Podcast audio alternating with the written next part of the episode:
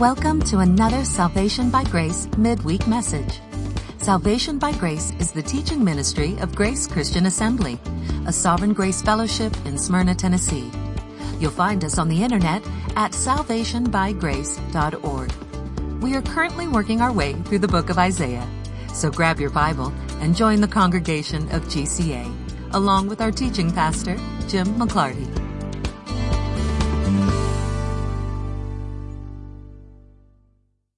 The God of the Bible is a God of set times.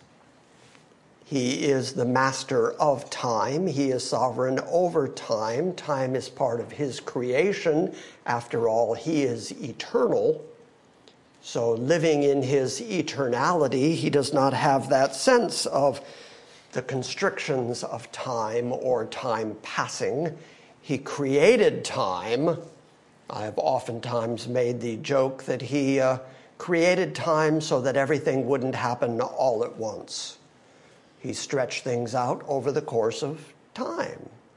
But he is also a God of very specific times. He is the God of set times. When you read in the Old Testament, in his dealings with Israel, when God lays out the feasts and he lays out the months, he determined what would be the first month of their year and how that would be determined. And on the 14th day of that first month, there would be the first of three yearly feasts. And during those feasts that happened at particular moments on the calendar, they were required to do certain things. One of the translations of that word feasts is set times. These are the set times of the Lord. And God, before He began anything, before He began creation at all, determined within Himself what the calendar of creation was going to be what was going to happen, when it was going to happen, and that's why he's able to say things in advance and give them time limitations, like saying that Judah was going to go into the Babylonian captivity, but that they'd only be there 70 years. He's able to set particular times for certain things to happen. He can say that Israel is going to be in the wilderness for 40 years. He's a God who utilizes time as one of the ways that he demonstrates his sovereignty over all things. And so we see in the Bible several references to God being very specific about time, not just time past and the fact that he can demand things that have already passed as if they were present. But he also says what the future times are going to be and one of the most repeated phrases in the Bible is that God has set aside a particular day, a particular time in which He is going to do eschatologically the things that He has predicted He is going to do. You may recall when we were looking at Paul on Mars Hill, for instance, one of the things that Paul said to the Athenians, and I think I mentioned this last week, but I just mentioned it in passing, starting in chapter 17 at verse 30. Paul said, Therefore, having overlooked the times of ignorance, a particular set of time, a period of time, a series of years where human beings were ignorant of God until God declared himself, revealed himself to human beings. Therefore, having overlooked the times of ignorance, God is now, at this particular time, declaring to men that all everywhere should repent because he has fixed a day. That is just such interesting language. He has already determined, predetermined, a particular day on which a particular thing is going to happen. This particular thing that's going to happen is that he is going to judge the world. He has set apart a day in which he is going to judge the world in righteousness through the man that he has appointed having furnished proof to all men by raising him from the dead. That's very, very specific language, and it's meant to be specific. That God chose a specific day where he will do a specific thing through a specific person who he appointed and has already furnished the proof to demonstrate that that is the one who will righteously judge the whole world on the particular day that God has determined. God is a God of set times. And so, one of the more well known phrases that we see throughout the Bible, Old Testament and New, is this phrase, the day of the Lord. And people are sometimes a little sketchy, a little vague about what that means. But this next section of Isaiah is going to define it for us. It is the day of God's judgment, that very day that Paul talked about, that day where God is going to judge the world in righteousness through Jesus Christ, and he has already produced the evidence that he is going to judge the world and that he is going to do it through Christ. He gave that evidence through the resurrection. Well, back here in Isaiah 2, we ended last week with human beings running for the rocks and the caves and the dens of the earth. And we saw that it sort of echoed, it sort of reflected, it sort of foreshadowed what we already see in the book of tribulation, in the book of tribulation, in the book of Revelation. In Revelation 6, verses 15 and 16, the kings of the earth, the great men and the commanders and the rich and the strong and every slave and every free man hid themselves in the caves and among the rocks of the mountains. And they said to the mountains and to the rocks, Fall on us, hide us from the presence of him who sits on the throne and from the wrath of the Lamb, for the great day of his wrath has come. And who is able to stand? There is a day, there is a particular day, there is a fixed day, there is a moment coming in the future that God has already determined on the eternal calendar of events that take place in His creation. He has already determined what that day is, and one of the hallmarks of that day is that the human beings who are left on planet Earth are going to run to the rocks and the caves and the dens of the earth and say, Fall on us. It would be better to be crushed by rocks than to stand in front of the wrath of God. Well, that theme is going to continue in Isaiah 2. We're going to start reading today at verse 12. That's where we left off. But even in verse 19, the men will go into the caves and the rocks and into the holes of the ground before the terror of the Lord and before the splendor of his majesty when he arises to make the earth tremble. So that is a hallmark of the day of the Lord. Now, there are several prophets in the Old Testament who describe the day of the Lord, and it's never good. It's never a description of happiness. It's never a description of good things happening on the planet. It's always a description of terror, of darkness, of people running for cover. And so Isaiah has already told us in chapters 1 and 2 that Israel is terribly, terribly guilty. So guilty, in fact, that God likens them to a prostitute who is sick throughout. There is no wholesomeness, no goodness, no health in the entirety of the body. And they are unfaithful and they have committed their prostitution with foreign gods so they are both unfaithful spiritually, they are unhealthy spiritually and physically. He is going to punish them because of their terribly bad rebellious condition. And then the very next thing we read, starting at the beginning of chapter 2, is, and oh yeah, they've got a glorious future. And oh yeah, God is going to restore them. And yeah, God is going to keep all the promises that He ever made to the house of Jacob. He's going to keep those promises because He made those promises to Abraham, Isaac, and Jacob. But then, starting at verse 12, we bump into language that says, For the Lord of hosts will have a day. The NASB adds the words of reckoning just to kind of clarify it but this is a direct reference to that day of the Lord, a particular day that is coming. For the Lord of hosts will have a day against everyone who is proud and lofty, and against everyone who is lifted up so that he will make them abased.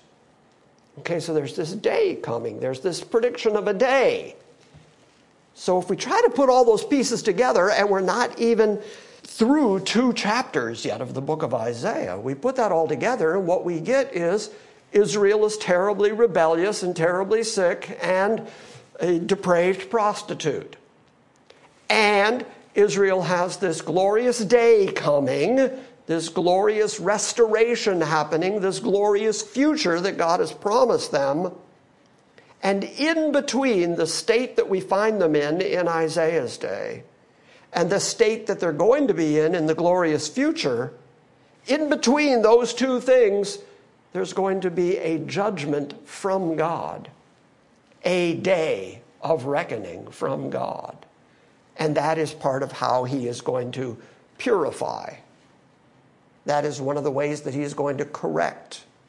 That is one of the ways that he is going to bring Israel to that glorious future that he has already promised them. And the predictions now, starting in the last half of Isaiah 2, the predictions now of that day and what it's going to be like are just awful, are just horrific. I mean, are so bad that it would indeed be better to have large boulders dropped on you than to have to endure the day of God. And then over the course of the Bible, we see prophet after prophet add to our understanding and knowledge of what the day of the Lord is. And they all add more detail and more detail. And it's never good detail. But the further you read in the Bible, the further you read the prophecies, the further you understand that the day of the Lord is going to be a time of terror and darkness. And then you get to the book of Revelation in the New Testament, and you get yet more detail about the day of the Lord. In fact, there is some controversy, some interpretation, which I do happen to agree with, that at the beginning of the book of Revelation, when John says, I was on Patmos on the Lord's day. Some people say, well, see, that means he was there on a Sunday. What I think he's saying is, I was on the Isle of Patmos, and what I saw was the Lord's day, the day of the Lord, Yahweh's day, because then what he goes on to describe, what he is told to write down, the prophecy that he lays out, is the terror of what that time of judgment and the time of God's wrath is going to be like. So, contextually, it would make much more sense to say that he was describing the day of the Lord. So, Old Testament or New Testament, what we see and what we know for sure is there is a day coming, a day of judgment, a day of reckoning. It's going to be done through Christ, and it's primarily going to concern Israel as God corrects Israel in order to reestablish them and give them that glorious future that He has promised them. But even as He is pouring out His wrath on Israel, He is then going to bring that wrath out to the unbelieving world because God is going to have that day of reckoning with all his enemies. Got it? Mm-hmm. This is the feel good message of the week, by the way. For the day of reckoning is coming, for the Lord of hosts depending on your interpretation, that will say Lord of hosts, which means Yahweh, who is in charge of everyone and everything, the armies of heaven, the inhabitants of the earth. He is everybody's captain and chief and Lord. Some of your translations will say the Lord God Almighty.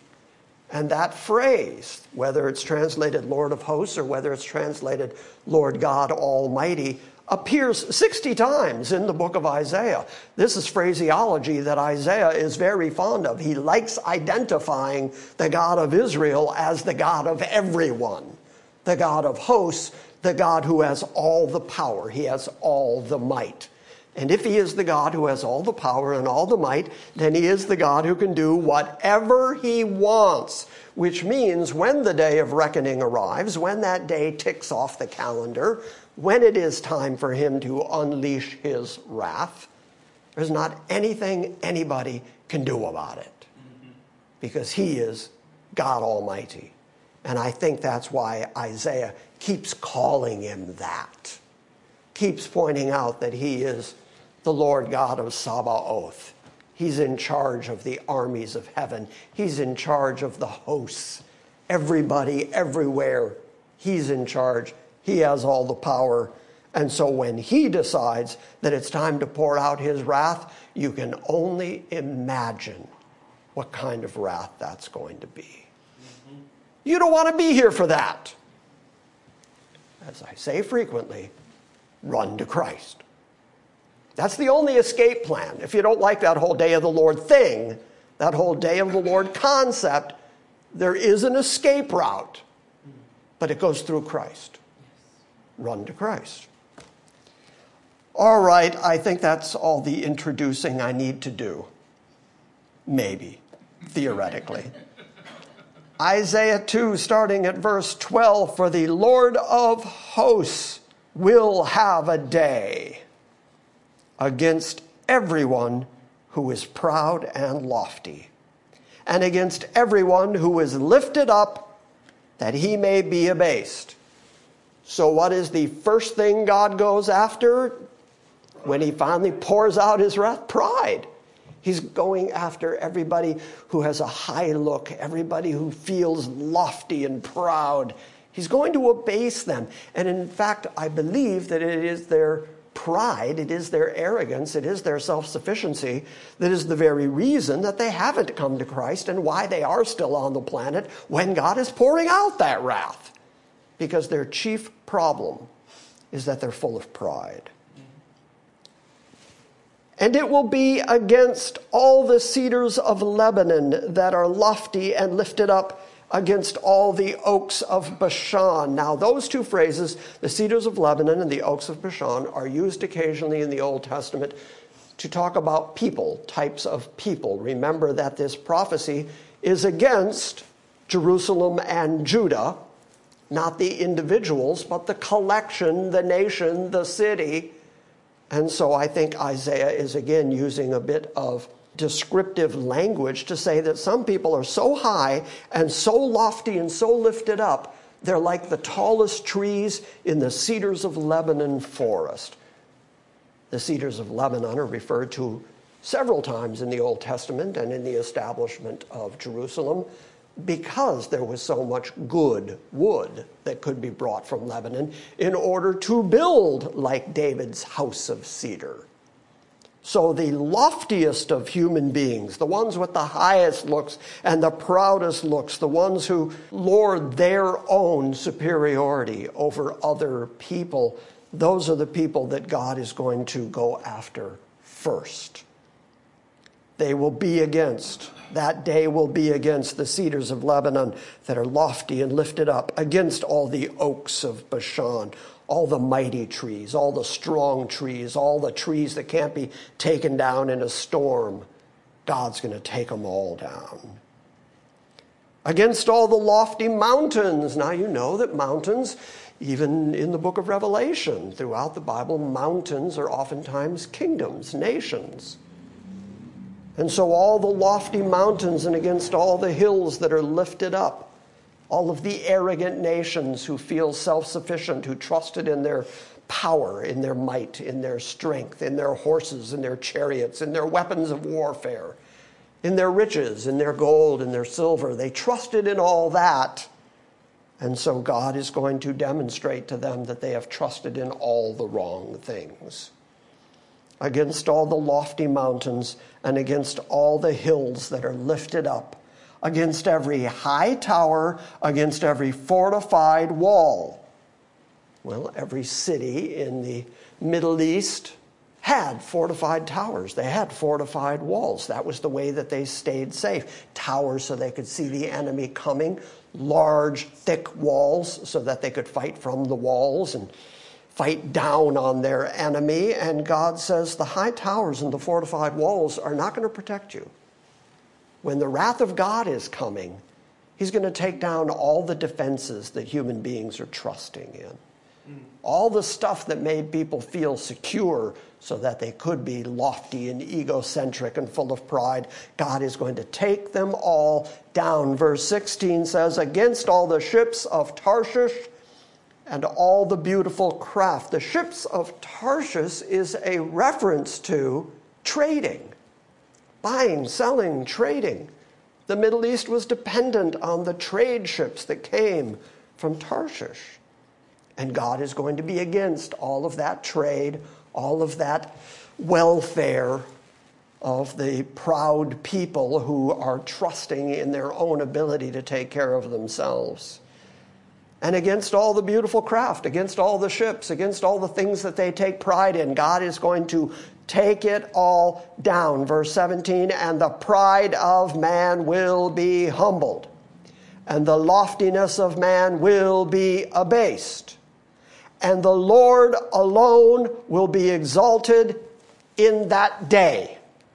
See that reference today again. It keeps coming around. At that moment, at that specific time, when God finally stops suffering long with human beings and finally decides to pour out his wrath against his enemies, that is a particular day that is coming. He knows the day, he knows when it's coming. And when that day comes, the pride of man, the loftiness of men is all going to be humbled and abased because the Lord alone will be exalted in that day. Look at verse 11, back up a little bit to where we left off last week. The proud look of man will be abased, and the loftiness of man will be humbled, and the Lord alone will be exalted in that day. Are you feeling a theme yet?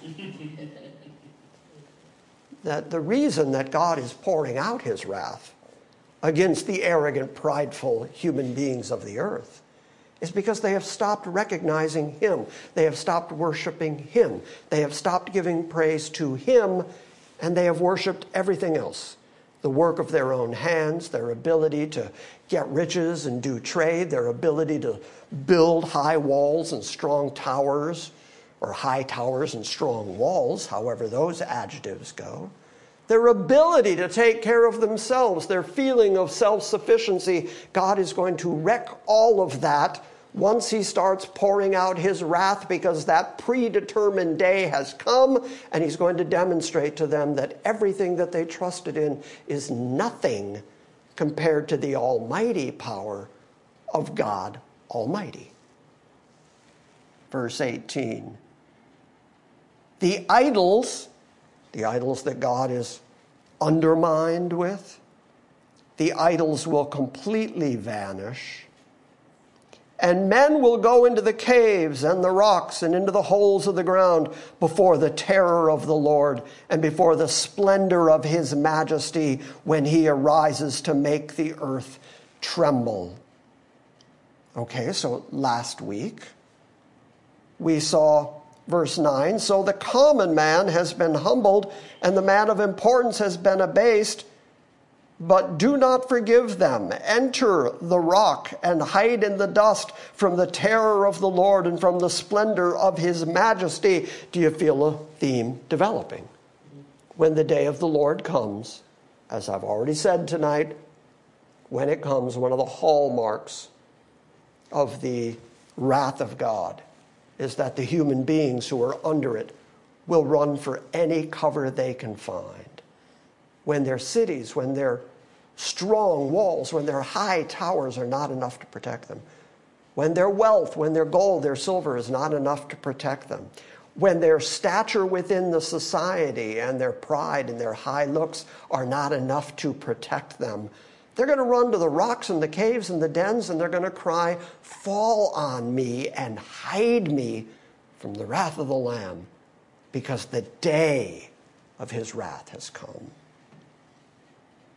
Men will go into caves and rocks and into holes of the ground before the terror of the Lord and before the splendor of his majesty when he arises to make the earth tremble. In that day, See how often you get this reference to at that particular moment, at that particular time, the time that God has predetermined in that day, men will cast away to the moles and to the bats their idols of silver and their idols of gold, which they made for themselves to worship. God has told them, You're not to make any graven image. Mm. Then they set about to make graven images. And then to make their graven images even more attractive, instead of just making them out of wood or metal, they started making them out of gold and silver, decking them out so that they looked like something that deserved to be worshiped. But it was still always the work of men's hands. And so, in that day when God shows up, in that day when the wrath of God falls on human beings, what are they going to do with their idols? They're going to give them away to the moles and the bats. That's really funny language. The moles live underground. The word can also be translated rodents. Underground animals. They're going to cast the work of their hands, the idols they have made, they're going to cast underground. Or to the bats. Where do bats live? Caves. In caves. They're going to put the idols they've made in the caves and underground as if if we hide them, God won't see them. God won't be quite as angry with me if I just get rid of the idols and just hide them. In that day, men will cast away to the moles and to the bats their idols of silver and gold. I just find that so typical of human beings. They're not repenting because they understand the glory of God or the value of God or their need to worship God and be in communion with Him. They're repenting because they got caught. They're repenting because God's back and He's angry.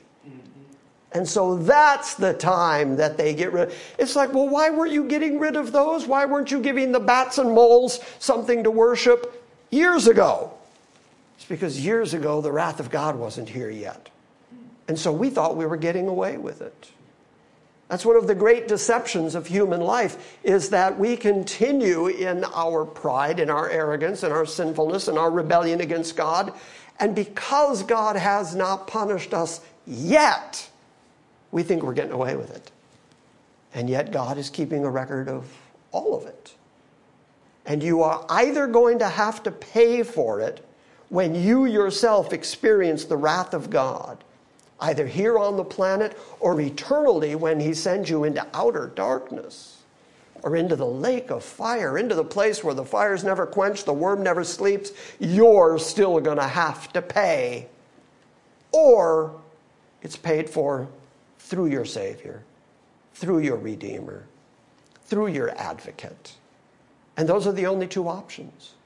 You either run to Christ he is the escape plan from the wrath of God. Or you yourself have to bear the wrath of God, and humans, in their ego, in their pride, think that just because God has not punished them yet, that He's not going to.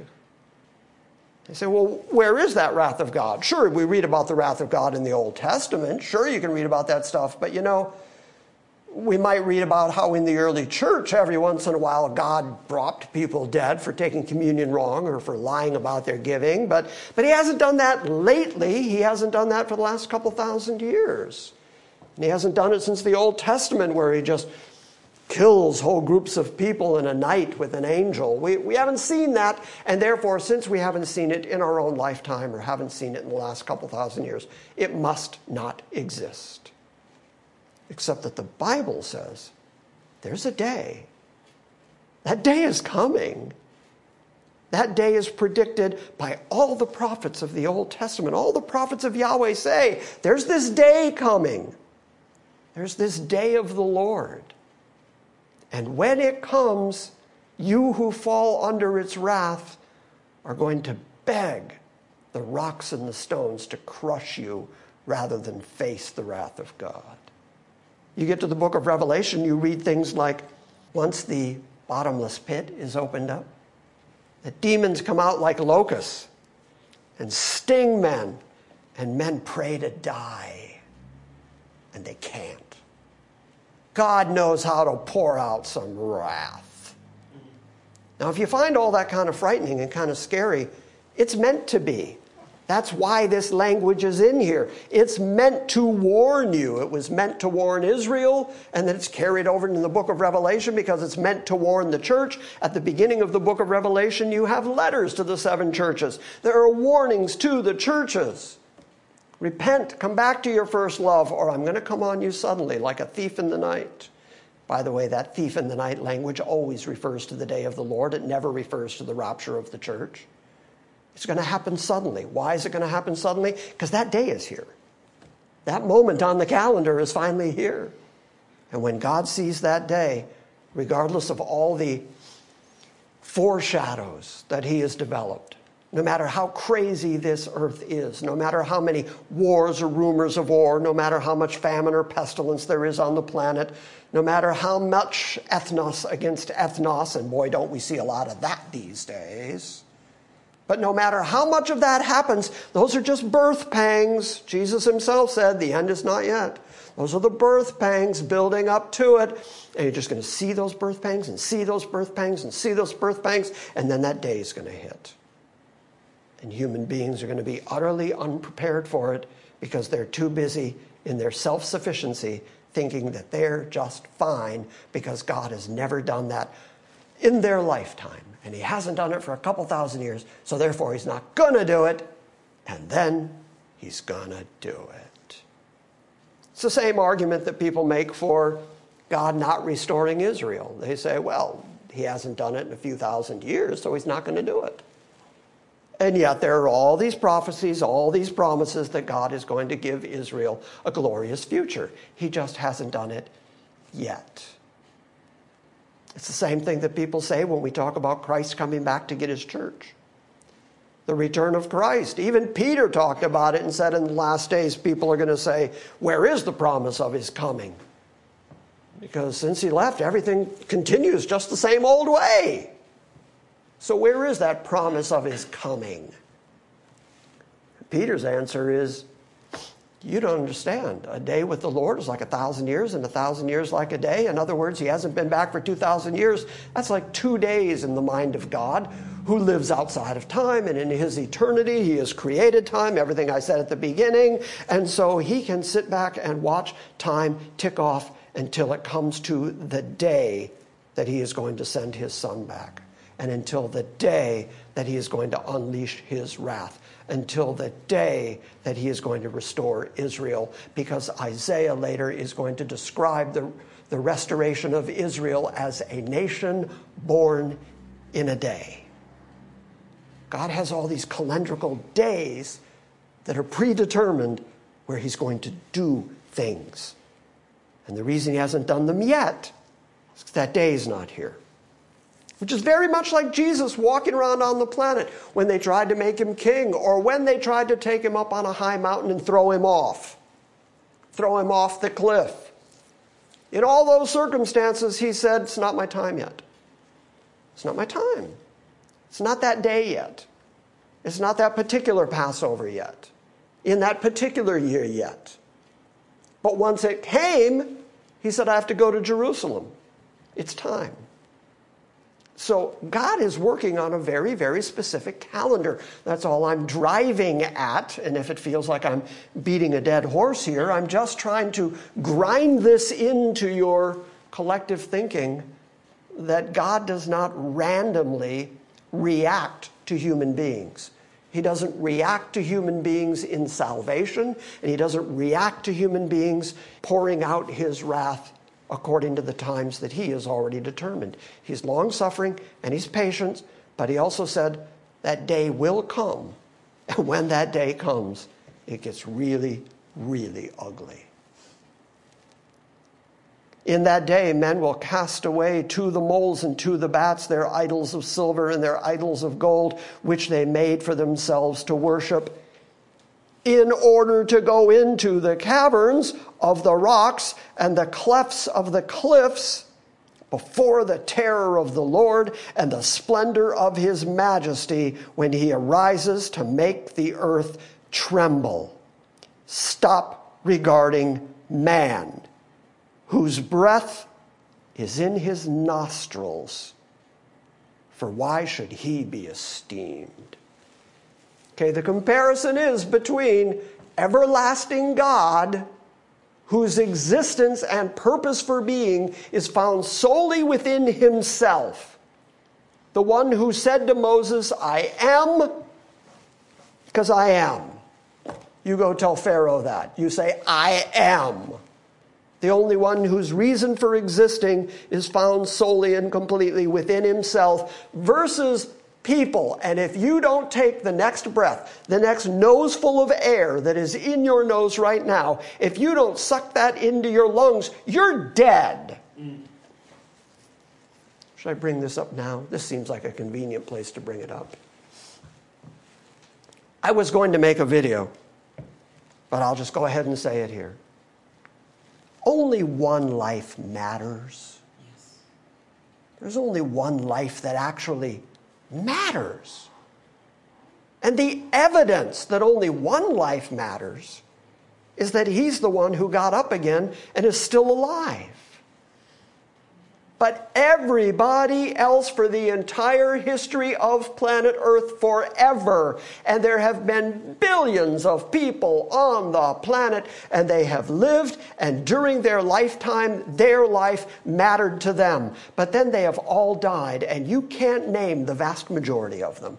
You don't know who they were, where they were, or what they did on a day to day basis. Their life mattered to them, but once they were gone, it didn't matter to anybody else. And the moment you die, life goes on without you. That's how much you matter. You don't matter. One life matters.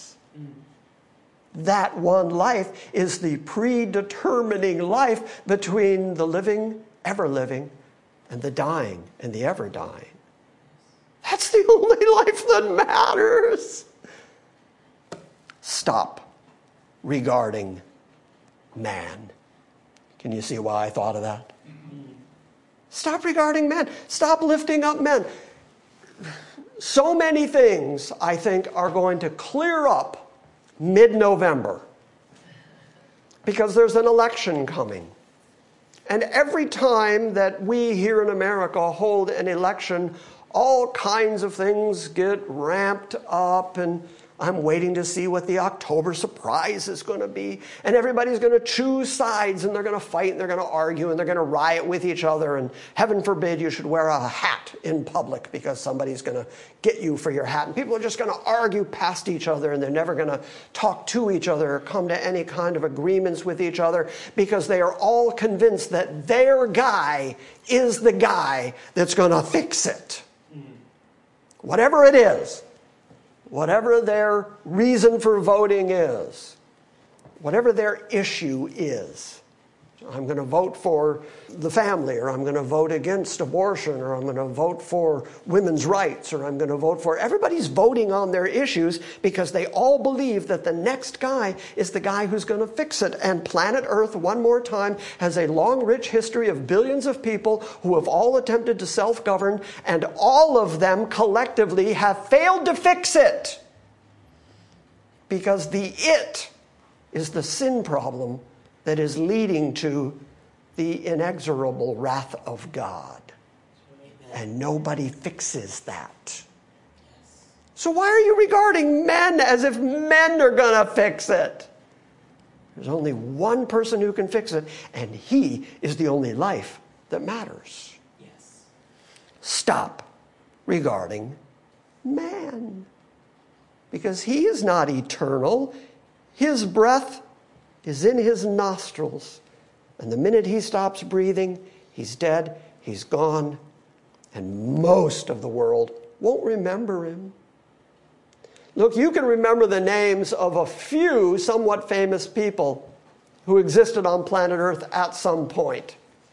If I say the name Alexander the Great, we all go, "Whoa, okay, I know, I know about him. I sort of know some of his historic exploits. Okay, how many people in here actually know him, like know what food he preferred? We know his name because of his historic exploits. But then he had a whole lot of generals and foot soldiers who worked for him, and there were people who lived their entire life in the army of Alexander the Great. Name one. And we don't know. We don't know because those people lived, they did their exploits, they died, and then history forgets because we're too busy worrying about our life right here and now. We think our life is what matters. We think, we think history began when we were born. And that's all that really matters. So stop regarding man, whose breath is in his nostrils. Why should he be esteemed? Why should he be lifted up?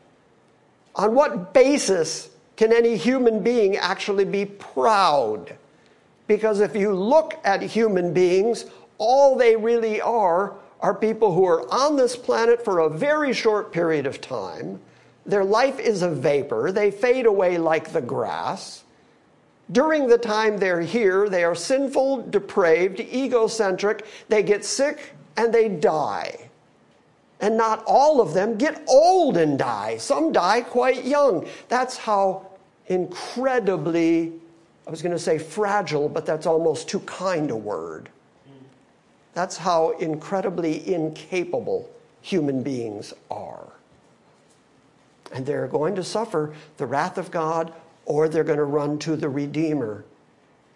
But stop regarding human beings as if they deserve to be esteemed. Make sense? I had someone the other day in my email refer to me as Reverend McClarty. I wrote back and said, No man deserves reverence. Why would you revere any man? That's what that word reverend means, as if somebody in the church deserves to be revered. You'd think of all places where people should not be revered, it would be the church. And yet there are people within the church walking around carrying the title reverend. Today, David Morris called me. By the way, he said to say hello to all of you. He can't hear you, but I appreciate you saying that. Um, he referred to me as the Right Reverend McClarty today because that's a joke between the two of us. I corrected him and said that is the very right Reverend. so, Esquire. Chapter 3, verse 1 For behold, the Lord God of hosts is going to remove from Jerusalem and Judah both supply and support.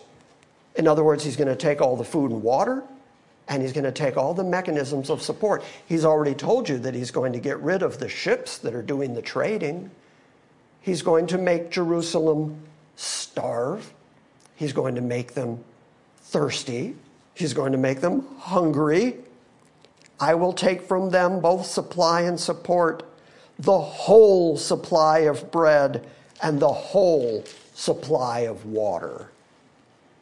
The mighty man and the warrior, the judge and the prophet, the diviner and the elder, the captain of fifty and the honorable man, the counselor and the expert artisan, and the skillful enchanter.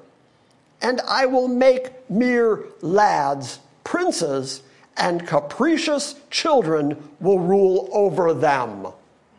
Okay, that's God's judgment against Jerusalem and Judah.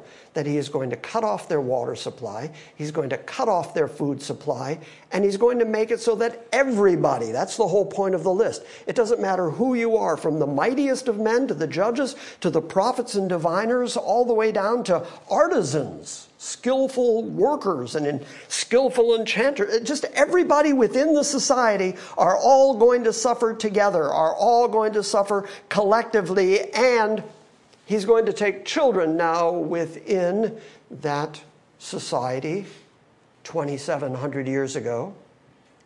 Children were considered the least knowledgeable, which is why it was so necessary to raise them up, to teach them, to teach them skills, to teach them wisdom, because they were considered to be ignorant in the best possible meaning of that word. And yet God says, You're such fools, I'm going to make mere lads and capricious children, children who are just going to decide randomly. Children who aren't going to make decisions based on any kind of knowledge or wisdom or experience. They're just going to decide randomly and they're the ones that are going to rule over you.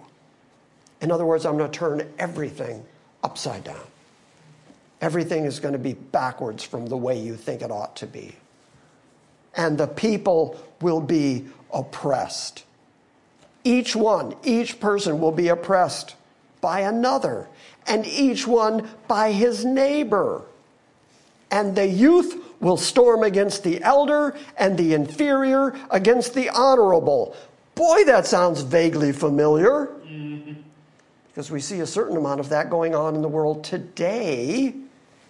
It's not difficult to turn on the TV these days and see people both oppressed and feeling oppressed, and arguing that they are oppressed and claiming they are oppressed. And then each one is going to be oppressed by some other, and each one by his neighbor. And the young ones are going to storm against the older ones. Boy, we find that going around today. And the youth are going to storm against the elder, and the inferior against the honorable. That means the people of low estate are going to fight against the people of higher estate.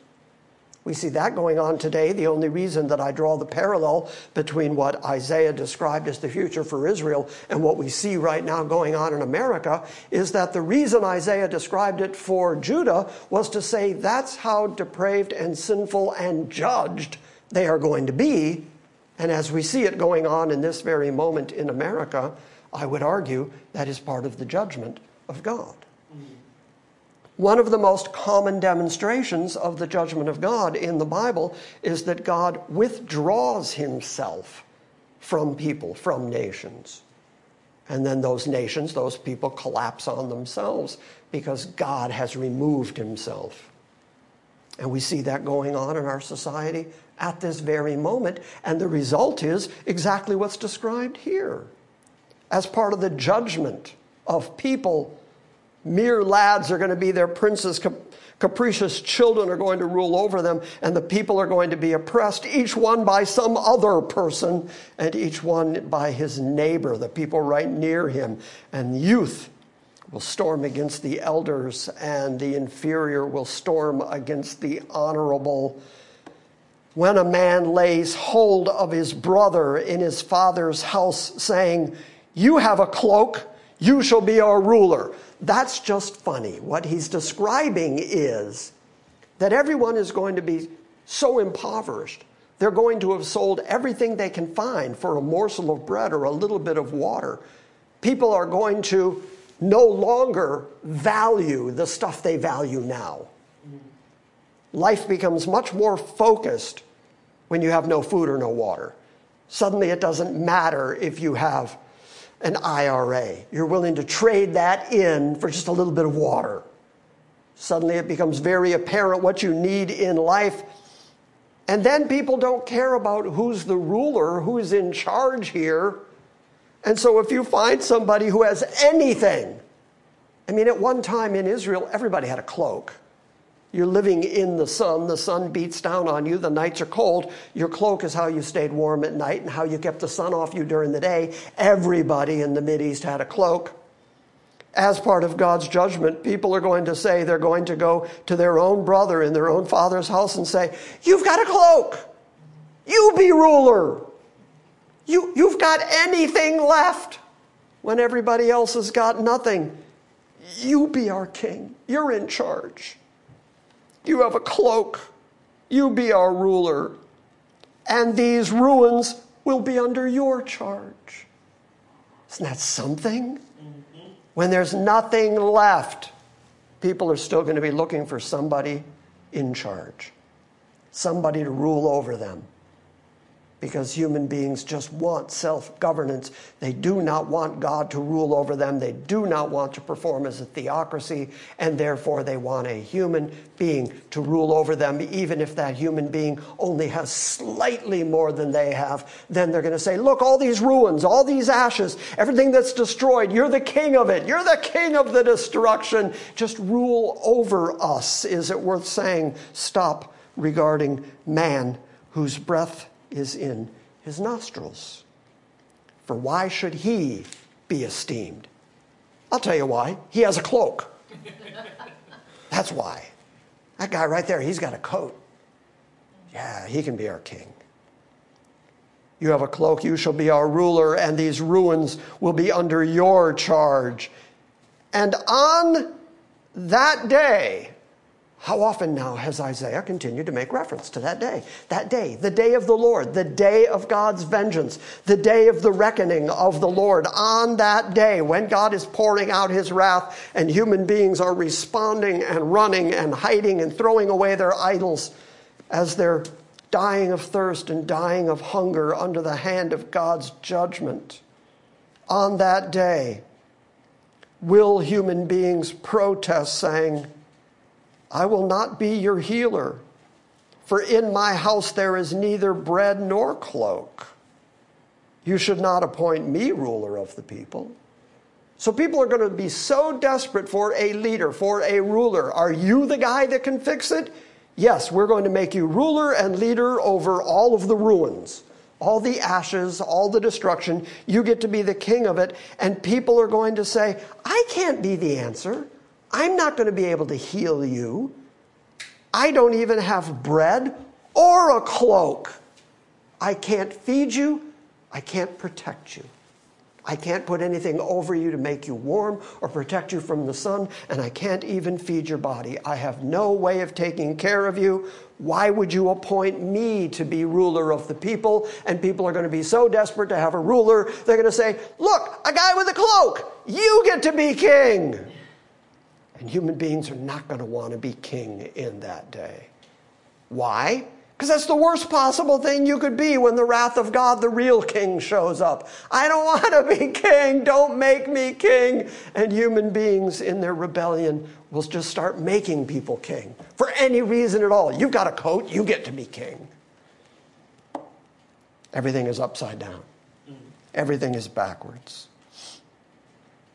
Let's put those two verses together. When a man lays hold of his brother in his father's house, saying, You have a cloak, you shall be our ruler, and these ruins will be under your charge. And on that day will he protest. He's going to argue back, saying, I will not be your healer, for in my house there is neither bread nor cloak. You should not appoint me ruler of the people, for Jerusalem has stumbled and Judah has fallen because their speech and their actions are against the Lord to rebel against his glorious presence. Okay, so theological point for a moment. You will notice that when the glorious presence of God shows up, Revelation describes it as both God in his glory and the Lamb. So Christ shows up and God shows up. Now, if all it took to get people to make a profession of faith and believe in Christ was adequate inducement, if you could talk them into it by having the right evangelistic method, if you were just more persuasive, you could talk people into deciding for Christ, deciding to make him Lord and Savior. If any of that were true, wouldn't you think the very glorious appearance in wrath of God and the Lamb would be adequate inducement to make Jesus Lord and Savior and right away go worship that God? And yet, what we read here is their actions and their speech are against the Lord and they rebel against his glorious presence. They don't say, oh, oh, it's, it's God, it's the real God, it's the glorious God, and then run to worship him and plead mercy. Instead, they run to the rocks and the caves and the dens because they want the rocks and the caves and the dens to save them and hide them and protect them. And they rebel, continue in their rebellion against the glorious God. So adequate inducement won't do it. It has to be God changing men's hearts. It has to be the Spirit of God drawing people to God. Because you would think that this would be an adequate reason for people to come to faith. I didn't believe in you till now, but here you are. And you've got that whole glorious chariot of clouds you're riding on, and you when we get to chapter 6, Isaiah is going to describe the glory of God that he witnessed, and it's awesome. And it's, it's, mind boggling. And it, and it causes Isaiah immediately to get down in front of him and say, Woe is me! I'm a man of unclean lips and I live among a people of unclean lips. Okay, good reaction. But when that God, that glorious God, returns on that day that he is appointed, it says the men of the earth are going to rebel against his glorious presence. That's how evil men are. You want, you want evidence of total depravity? There you go, right there. The expression of their faces bears witness against them. That means they're still arrogant, they're still proud, they're still lofty and lifted up. They've still got expressions on their face that show rebellion against God. The expression of their faces bears witness against them, and they display their sin like Sodom. Sodom was so sinful that God rained down fire and destroyed the whole city. And here's God saying, they are still full of pride, full of arrogance. You can see it on their faces, you can see it on their expression. And then they still live out their sin. They still display their sin the way Sodom did well, then it's no wonder that God's going to pour out his wrath. They do not even conceal it. And then, boy, if there were ever three more succinct words, woe to them. When God starts talking about woe, you know it's going bad. Woe to them, for they have brought trouble raw evil against themselves. They're responsible for it. They're guilty, and their guilt is being rightly judged. Say to the righteous that it will go well with them. That is the NASB rendering of it. The Hebrew is, is more direct and succinct. It would be more like, say to the righteous, well. So positive, good for they will eat the fruit of their actions. Righteous people, it's going to go well for them. Woe to the wicked, it will go badly with them. Again, the Hebrew would be more like, Woe to the wicked, badly. So to the righteous, say to the righteous, Well.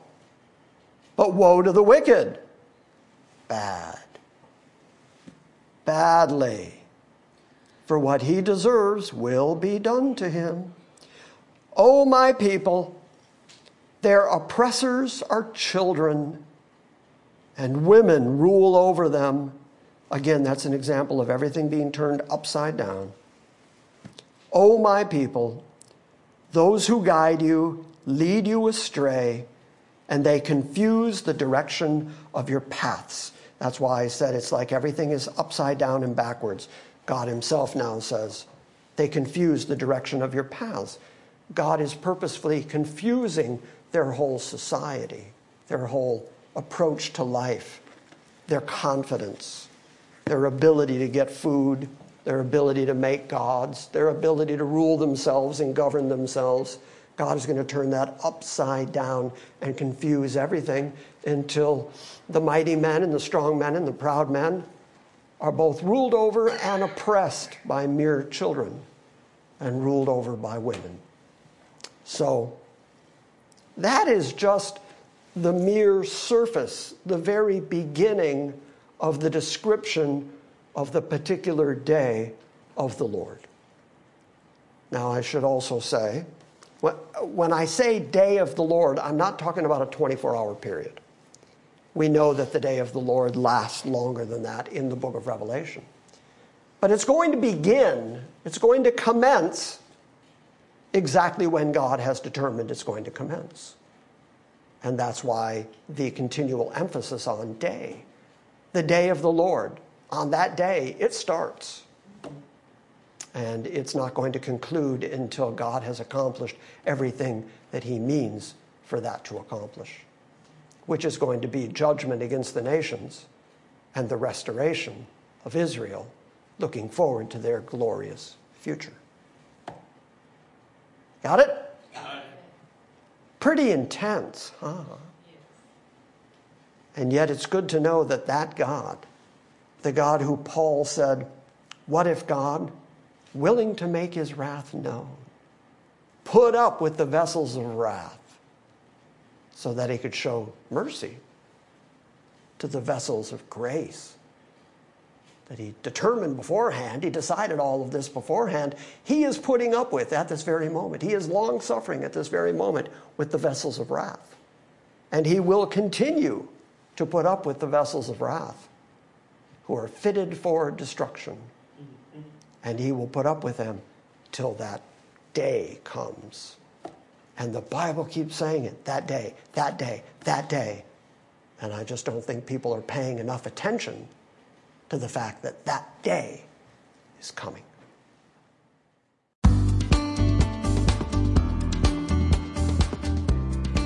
Thank you for listening to this week's Salvation by Grace message.